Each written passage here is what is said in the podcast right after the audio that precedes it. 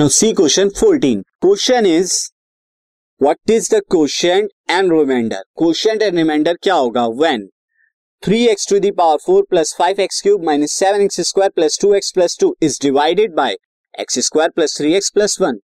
तो ये division process से होगा, लॉन्ग डिवीजन प्रोसेस से. तो इसके लिए अब मैं क्या ले लेता हूं, लेट px एक पॉलिनोमियल px जो हमारा जिस चीज को डिवाइड करना है ये मैं px के इक्वल ले रहा हूं.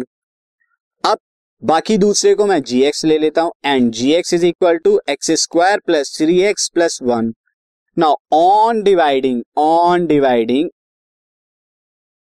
px बाय gx, px को gx से जब आप डिवाइड करेंगे तो लॉन्ग डिवीजन मेथड यहाँ पे हम अप्लाई करेंगे. उसके लिए आप इस तरह से लिख लीजिए 3x to the power 4 plus 5x cube minus 7x square plus 2x plus 2 इस तरह से. देन उसके बाद x square plus 3x plus 1.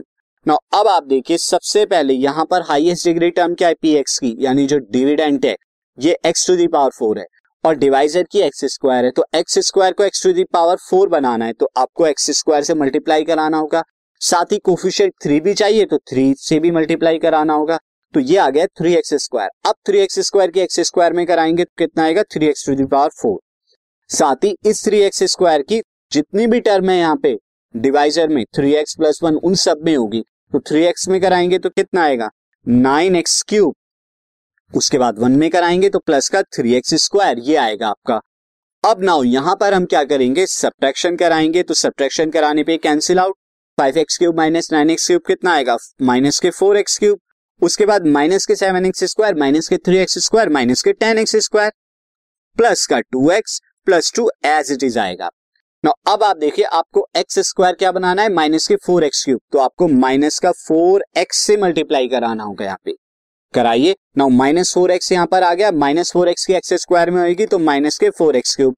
उसके बाद प्लस 3x में कराएंगे तो माइनस का 12x स्क्वायर. उसके बाद प्लस 1 में कराएंगे तो माइनस का 4x. नाउ सब्ट्रैक्शन स्टार्ट होगी, प्लस प्लस प्लस, सब्ट्रैक्शन से साइन ऑपोजिट हो जाते हैं, ये कैंसिल आउट हो जाएगा. माइनस के 10x स्क्वायर प्लस का 12x स्क्वायर ये कितना आएगा 2x स्क्वायर. उसके बाद प्लस का 2x प्लस का 4x ये कितना आ जाएगा 6x, देन प्लस 2. अब आपको एक्स स्क्वायर को क्या बनाना है 2 बनाना है, 2x स्क्वायर. तो प्लस 2 से आप करा दीजिए तो यहाँ पे क्या आ जाएगा 2x स्क्वायर प्लस का 2 इंटू 3x कितना आ जाएगा 6x प्लस का 2. सब्ट्रैक्शन कराने पर माइनस माइनस माइनस नीचे वाली जो ये एक्सप्रेशन है उसके साइन ऑपोजिट कर देते हैं.